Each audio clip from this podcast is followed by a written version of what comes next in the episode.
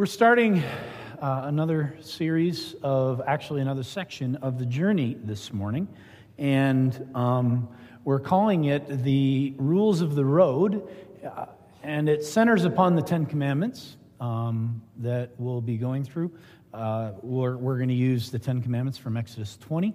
So um, that's, that's going to be our text for the next 10 weeks, obviously. Um, but this definitely helps us understand a little bit more sort of that idea that we want to grab for us. This tells us, these signs tell us how to drive. These signs tell us where to go, what not to do, but also what to do. And that's what I want to focus on um, over the course of this 10 weeks is that we are not just told in the commandments what not to do and where not to go. We are also told um, as we think and ponder and wonder about what God is telling us about what to do and where to go and how to do it. We're going to spend time this morning in Exodus 20, as I said. I'm going to read all t- uh, 10 commandments, the entire text of that particular portion of Scripture. I want to highlight um, this morning the first command and the introduction to it um, in verses 1 through 3.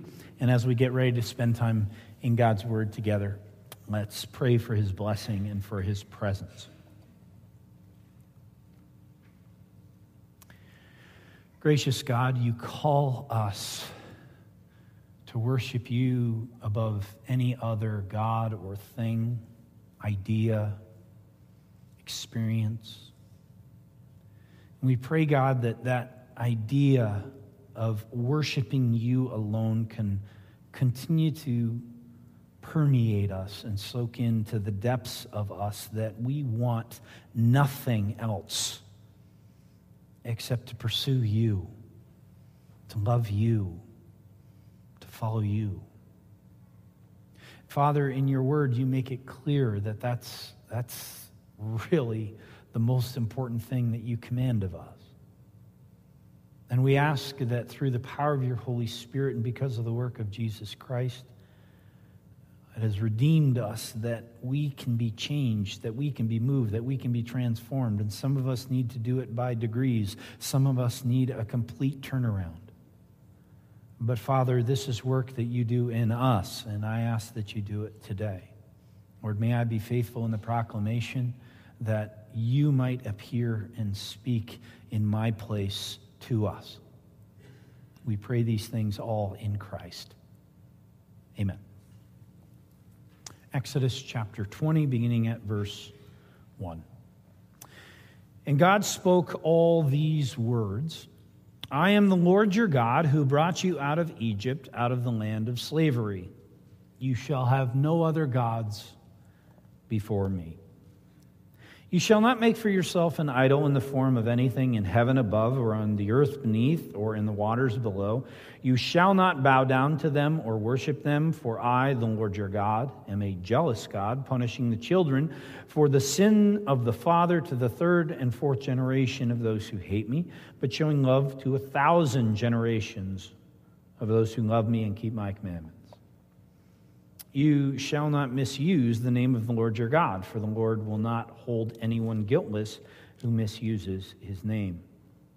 Remember the Sabbath day by keeping it holy. Six days you shall labor and do all your work, but the seventh day is a Sabbath to the Lord your God. On it you shall not do you shall not do any work, neither you nor your son or daughter, nor your manservant or maidservant, nor your animals, nor the alien within your gates, for in six days the Lord made the heavens and the earth, the sea, and all that is in them.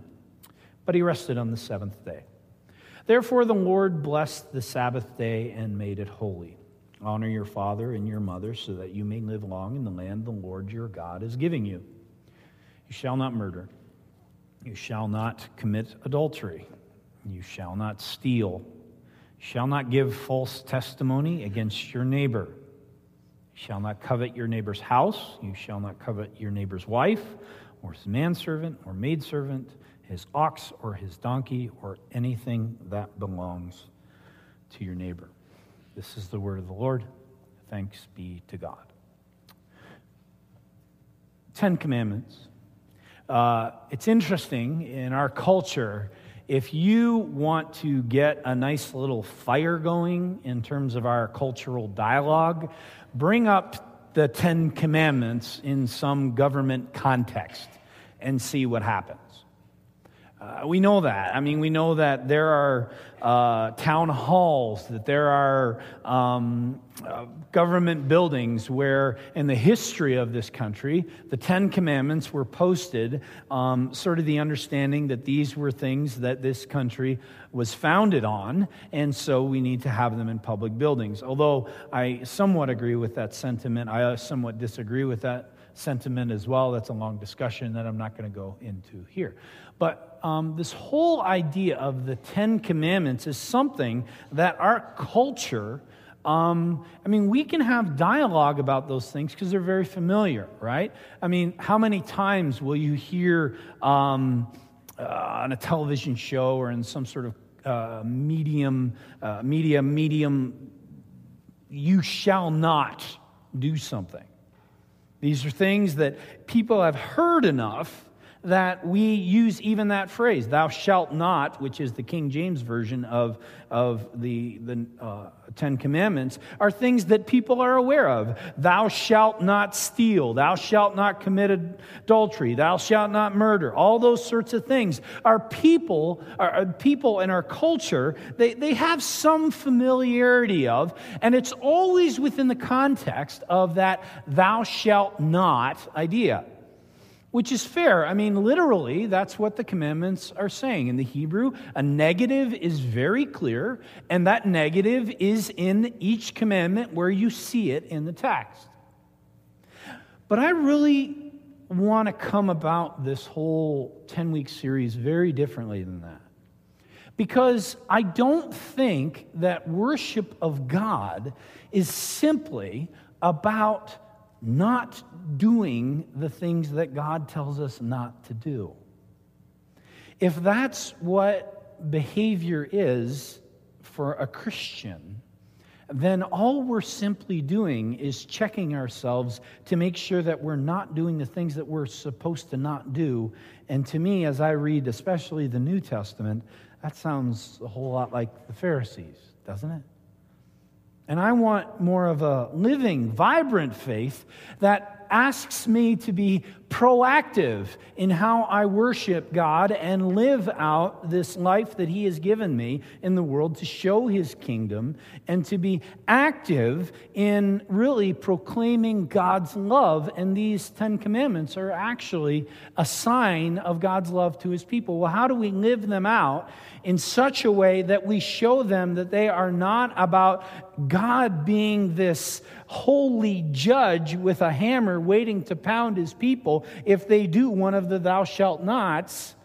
How do we move that from this is a loving God saying, I want my people to love me because I love them.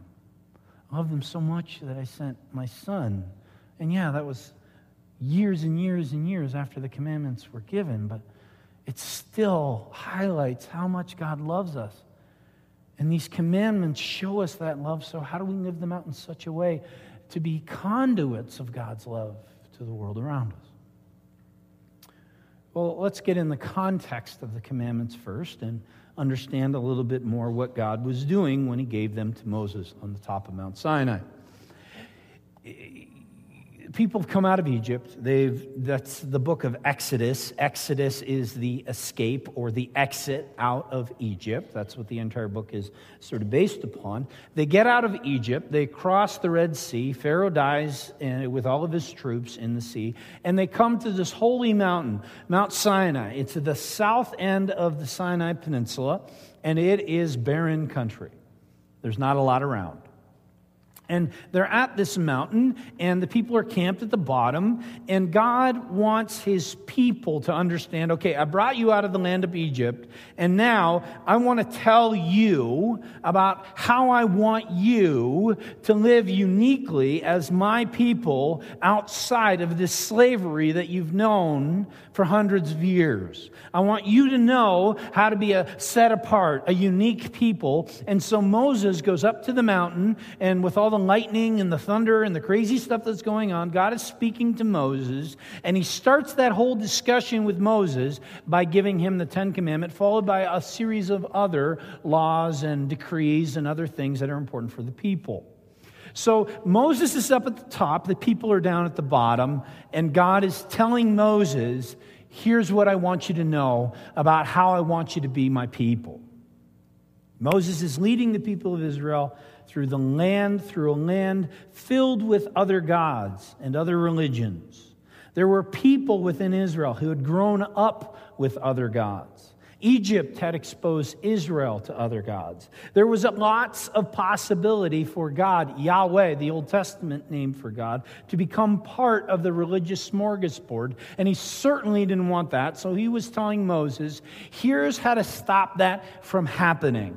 Here's how you know that you are following me when you do these things. And these things, although there were some elements of those commands that God gave the people, which reflected similar sorts of understandings in the surrounding religions of Egypt and, and the people that Israel would come in contact with. There were distinctives there that made it clear God wanted a different sort of worship and observance. And that's important.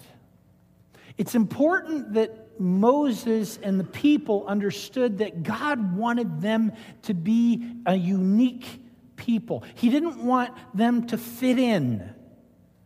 He didn't want them to be a part of, he wanted them to be a separation from. And he especially didn't want this people for people that he had redeemed from lives of slavery. He had done enough work through his angel who had come and killed the firstborn of all of Egypt to redeem them. It had come, the cost of redeeming God's people was blood. And he didn't want to have that price of blood in order for his people to come out and just blend in with worshiping other gods. There had to be something special there had to be something unique. And of course, the challenge is that God's people were sucked in by this exact thing which God was speaking to Moses about. You look at Exodus 32. What do we have in Exodus 32? The story of the golden calf. And this is all happening while Moses is up at the top of Mount Sinai. God begins that discussion with Moses on the top of Mount Sinai saying, You shall have no other gods before me. And right about that time, the people are handing in their gold to Aaron so that he can melt it down in order for him, for the, the people to have a God above God that they would worship. Of course, it's necessary that God would say, you shall have no other gods before me, because the compulsion on that people was simply to have direction, to have guidance. And Moses had been up on the mountain for a long time. We need guidance, we need protection. We're in Sinai, and Sinai stinks. It's horrible here. We need God to take care of us. And if God is having coffee time with Moses for a few days or weeks or months or however long it was, then we're certainly not going to just sit here and wait for them to get finished with their last cup before he comes and tells us what's going on. We need to be cared for. We need to be watched over. We need to have expression for, for the worship that is a part of the human condition. And if it's not going to be God, then it's going to be the gold that we get from our earrings. And you can just sort of imagine Moses coming down, having heard what he did from God knowing how angry God would be, knowing the passion that God would have. The first thing that he said to Moses is, That's exactly the thing that I don't want you to do. And what happens because of the golden calf? God's wrath. More people die. This is important stuff. And it's important stuff because I would say that most of us have golden calves in our lives. I know that I run the risk oftentimes of having a golden calf in my life. There are things that are attractive, there are things that have uh, pull my heart, make me want to pursue them more, and especially at the cost of worshiping and serving God. It's fairly easy, in fact, to do that. It's fairly attractive in a lot of ways to do that because although our gods don't have names like Baal or we don't have Asherah poles, we have our temples. They come as banks, or they come as stadiums, or we have temples that come as arts centers or as vacation spots. We have our temples, or we have our priests or priestesses who come in the form of political dogma. Or maybe they come in some sort of visceral fashion as beauty or sensuality. And those things, and they can be many more than that. There's tons of gods in our culture. They can pull and draw on us. They can be an occupation. They can be uh, our children, our families, even, can be gods that we worship above God alone. If we uh, think about this, and, and, and again, mirror right here. If there is an experience that our kid has that takes us away from life within the church community, which one are we picking?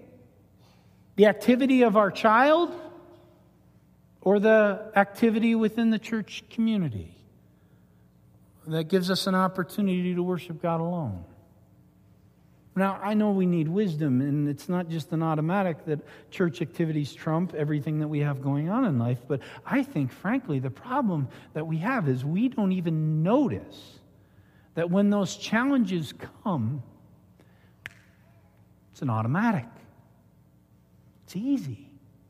It's simple to make that decision because, of course, it's about our kids or it's about our families or it's about the things that we want to do or it's about leisure or it's about pleasure or it's about something else that takes us away from God. And as each of those things get, get its meat hooks into our lives, it becomes easier and easier and easier to follow them.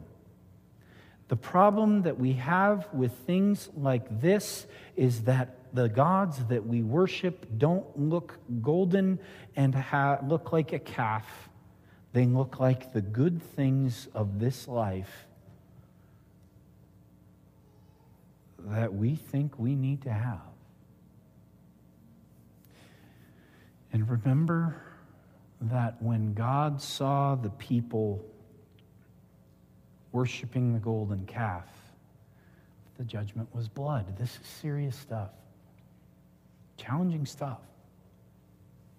Should force us to wonder a little bit about where we take our time, our talents, our energy, look at our calendars, look at our checkbooks, all those things I've talked about before, it should force us to wonder what do we worship? And that, when we think about it, is incredibly uncomfortable. What habits do you go back to again and again uh, that you like? It can even be something as simple as projects within your home, it can be a video game, it can be a website, it can be so many different things. Our challenge is even more it's, it's greater because the other gods of this age aren't named with God names, but names like family, leisure, accomplishment, fun, position, and that list is very long. But those things, their danger is equal. Their danger is equal. They take us away from worshiping God. And God longs for more for his people. These things, they demand focus, they demand sacrifice, they demand time, they demand worship. And let's simply say that. Let's name it for ourselves. And I'm uncomfortable right now because I know mine. I know them. I, I know those spaces. And I don't like the idea that those are not just maybe wastes of time or not a good use of time, or I could use my time better, but they are in fact sin in that I put those things above the worship of God. And I look at then my relationship with God and I wonder, okay, well, well, it's just God is God is in the great, great God competition. It's like Survivor. And God is like, He's one of the participants in Survivor, and He wants my vote. And, and so I'm going to vote for him. And if I vote for him, then he's like, I got another vote and I'm ahead of these other gods. It's not that sort of thing at all. And sometimes I think that's how we view it. Or I think that's the, how the world views it. But I want us to look at it a little bit differently. Here's how I'd like to look at it, and you can see that phrase that some of you, I'm sure when you saw the outline, are wondering about. What does it mean? What if a friend of yours wanted to date a drug dealer? Here's what I'm talking about. You have a friend that you love dearly, and the metaphor is going to break down. I understand that, but there's a point that I want to make here. You have a friend who you love dearly, and this friend of yours is single and they've longed to be married. They've, they've wanted, and it can be a male or a female. We'll just say, for the sake of argument in the story, that it's a, a, female. And she wants to be married. She wants to start a family. She wants to have children. She wants to have the white picket fence, the American dream and you have known her for a long time and you've had her in your home, you've been friends, she's a wonderful person, she's a blessing to you, and you hope and long for her to have this good relationship with a person that she can marry and spend the rest of her life with. And she says to you at the next time when you sit down and have coffee or dinner in your home, she says to you, I found a guy, and he's awesome, and I love him. I love him to death, and I can't wait to spend more time with him. And you're like, hey, who's that? And she tells you the name of this guy. And your heart immediately sinks because you know this guy too. For whatever reason, you know this guy, and you know that he has recently been arrested for dealing drugs, and it's not his first time and you look at your friend and you say to your friend, Do you know what I know? Do you know that this person is a drug dealer and is horrible for you? And that is certainly not the type of person that you are. And she says to you what almost every person in those situations say they say, I love him and I'm going to change him. And you know the truth. Well, imagine that in this sort of metaphor, God is you. God knows what's best. God has perspective. God has understanding because He made us. He designed us. He put us together, knit us together according to a plan and a purpose for his kingdom and for creation. And he looks at you and I and he says to us, Stop dating drug dealers. Because those things that you worship all in some way, shape, or form are hollow and will not give you what it is that I give to you, what I call you to, what I offer to you as the ones who I created, the ones who I love, the ones who I sent Jesus to die for. I call you. Come to me, not simply because I'm in a competition with those other gods that you worship, but because truly I know what's best for you, and what's best for you is to be with me, and anywhere else is just walking into a drug deal.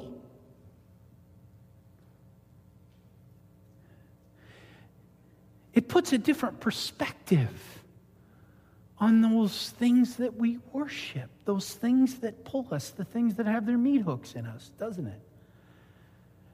God looks at us and says, I give you beauty. I give you life give you joy. I give you abundance. I give you everything that you could ever imagine and more. I offer it all to you freely through my choice, my calling of you through the grace that I have offered you in Jesus Christ. And I call you to embrace what it is that I give you and don't sell yourself short by going anywhere else because you'll miss all of this. You'll miss it. You don't even see it, but you'll miss it. It'll eat away at you, it'll rot you. It'll make you less than you are because I offer to you the most that you can be. God's jealousy of Israel's worship was not just about being the victor in the great boxing match of the gods. God knows humanity because He made it. He knows what's best, and He's what's best. When He says, You shall have no other gods before me, He's saying to us, Folks, here's the best. Do you want the best? I offer it to you. I offer you myself. Let's live in relationship, and you will have the best of this life and the best of the life to come. And that God would start the commands with his demand for focus upon him makes sense. He's saying to us, Put me first. Listen to me. Do what I say, and I'll show you the best life. I made you, so I know how you are supposed to live. I know what makes you tick best. I know what makes you fire on all cylinders. I know what makes things smooth. I know what makes things work for you. And as you live in worship of me, you are fulfilling the greatest potential that you might have as one of my creations. That's what he's saying to the people of Israel, and he's saying that to us too. And believe it or not, that's the little acronym that you've all been wondering what it means. This command has its fullness, believe it or not, in Jesus. There is no other way to put God first, save through Christ. He made it clear, John 14. If you're going to know the Father, you got to know me. You're going to put God first, you got to know me. You're going to love the Father, you got to love me. You're going to know the Father, you got to know me. And when we think about that, for us to say that Jesus is the only way to God, that Jesus is, is the only way to have a relationship with Him, of course, culture says to us, well, that's exclusive. And you're excluding so many different ideas and ways to God. And you and I have to say, you're right. But we're not doing that because we have no desire. We, we, don't have, we, we have no desire to see people come into relationship with God. We just want them to have the real relationship with God. See, I, I believe, I, I believe this, that other religions show us a sliver, a little bit, a little slice maybe of the truth of who God is. If you read uh, Islam, Islam calls Allah the creator of all things. Well, that's truth, right? In the sense that God is the creator of all things. So there's a slice of truth. We get a little shadow of the truth there. And if you look at the other religions, obviously the Jewish uh, way of thinking about things based so much on truth from the Old Testament that we have. And there are other religions out there that give us a little slice, a little bit of God's goodness and God's love. But we're saying, okay, you want that goodness, that little slice that you're seeing here, you want the best way to do that? Well, the only way to get the best way is through Jesus Christ. And for us to say anything else would be dishonest, and we would be selling God short for who God really is. And God says, Put no other gods before me. There's no other way to put any other, you know, to only have God first except through Jesus Christ. We want people, we want the world, we want ourselves to see the best, to love the best, to, to have the best. And the best is to know God through Jesus Christ. If you don't know that truth, then you're missing out on the best. I'm telling you honestly. Your life is half baked. Not even half baked, it's not even stirred yet. If you don't know Christ, then let's talk because you're missing the fullness. You're missing the greatest. You're missing what truly is the only way to live and get the fullness of who you were created to be. For us to wonder yet again what we put before God is important work for believers because God says to us, I want the best for you. So let's move towards the best things. And it means sometimes that you and I have to say no. It means that sometimes you and I need to say, well, that may sound good for our kids or for our family, but we're going to move towards this. Why? Because this puts God first. And we want to be clear in our life as a family that we're putting God first, not just to Him, but to each other. So we're training up our children in the way they should go, though when they're old, they do not depart from it. We want to make clear to the world that, you know what, we're different. We're unique, just as God was giving his people the commands in the Sinai desert in order to tell them, you're different than everyone around them. We need to be different, which means sometimes that we need to translate different values to the world that we live in. We need to be clear about that. And the problem that we have is that we're not really clear because we got one foot in one part and one foot in God's world, one foot in the world, one foot in God's, in worshiping God alone. And over here, we're putting other things before Him. Be, let's be clear. Let's move towards those things which put Him first. God gives us the best way to live through our faith in Christ. Putting others' gods before Him isn't just disobedience, but it also betrays our willingness to settle for a half lived life. I'm not a half guy. You know that by now. I, I want the best. I want, I, want, I, I want to come at it with passion. I want to come at it with fullness. And the thing that drives me the most nuts is that in this particular thing, I know that I make choices regularly that move me towards a half lived life. Come on, Elgers. But then I understand this that if I'm going to get this right, I do not get this right because Scott Elgersma is smarter than he was five minutes ago.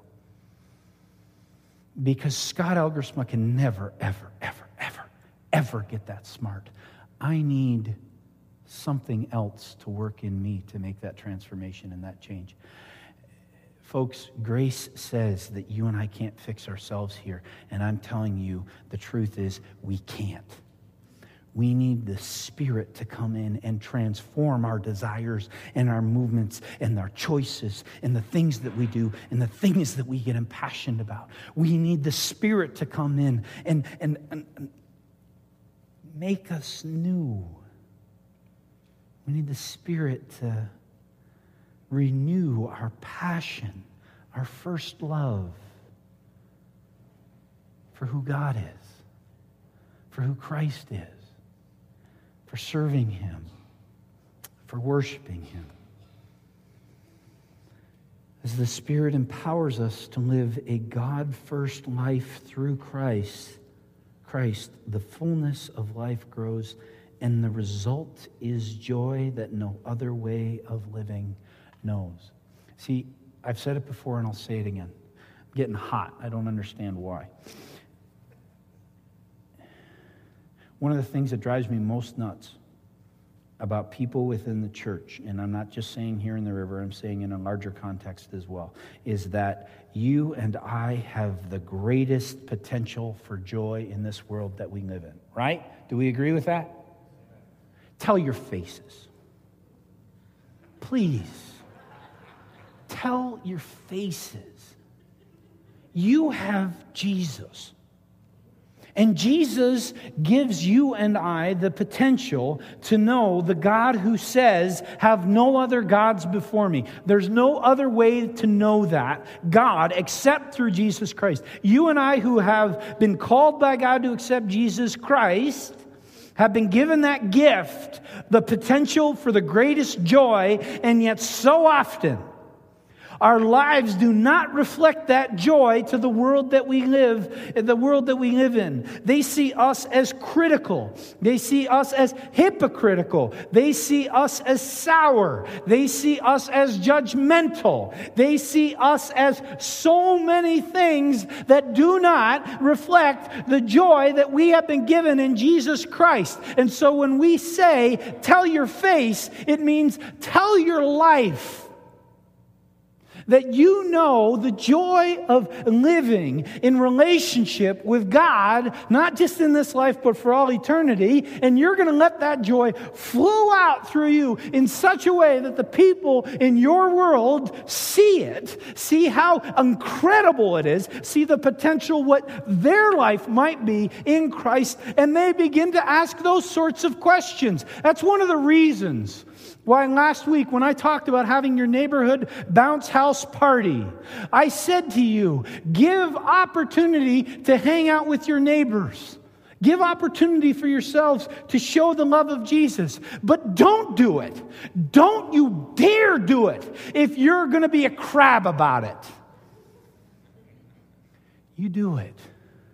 And you show joy that you have in Christ so that you can reflect the potential that God has for you, that He's given you through His Holy Spirit. Show the world who God is in how you live because they certainly don't know that sort of life. That joy is compelling to a world that doesn't know. God's on display. See, now,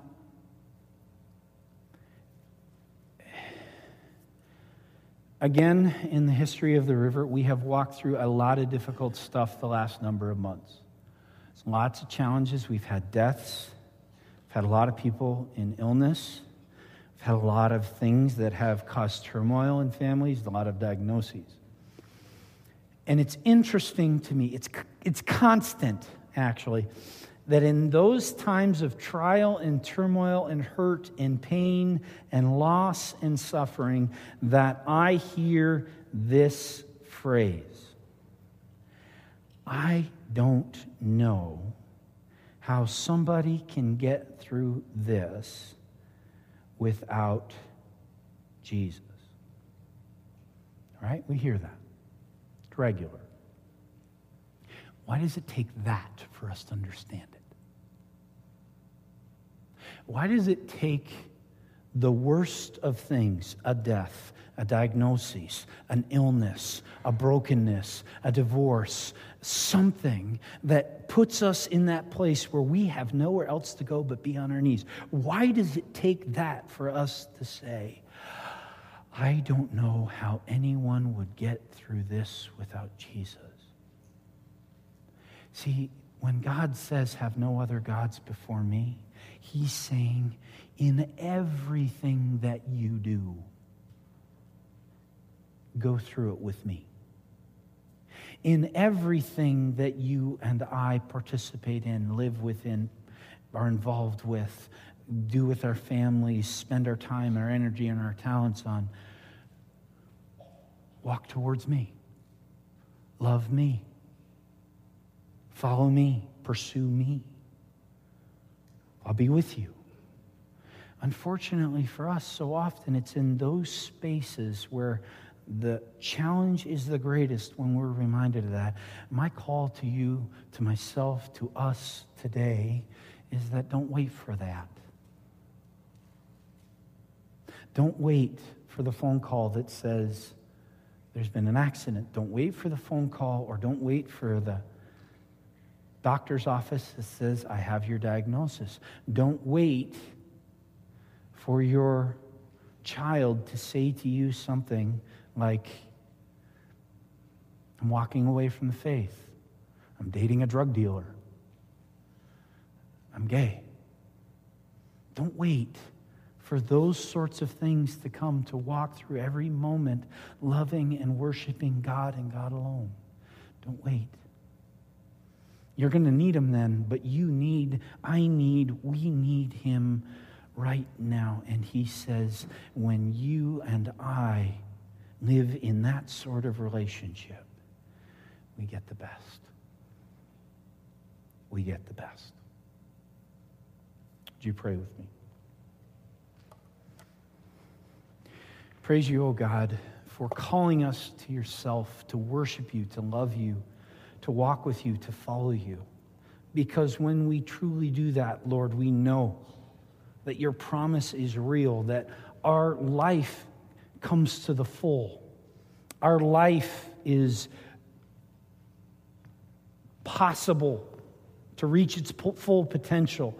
Uh, that when we worship you, we follow you, we go where you call us to go, do what it is that you call us to do, move away from those things that distract us or move us to complacency or, or, or poison us. Uh, when we move away from those things and move towards you, Father, we, we gain. We gain power and joy and life and abundance. And Father, may that be the desire of our hearts that we follow you through Jesus Christ because of the work that he done to re- that he has done in order to redeem us on the cross that we continue to move towards you through the power of the spirit because of work that you're doing in us. Father we pray all of these things not in our own strength or ability or capacity but in the name of Jesus. Amen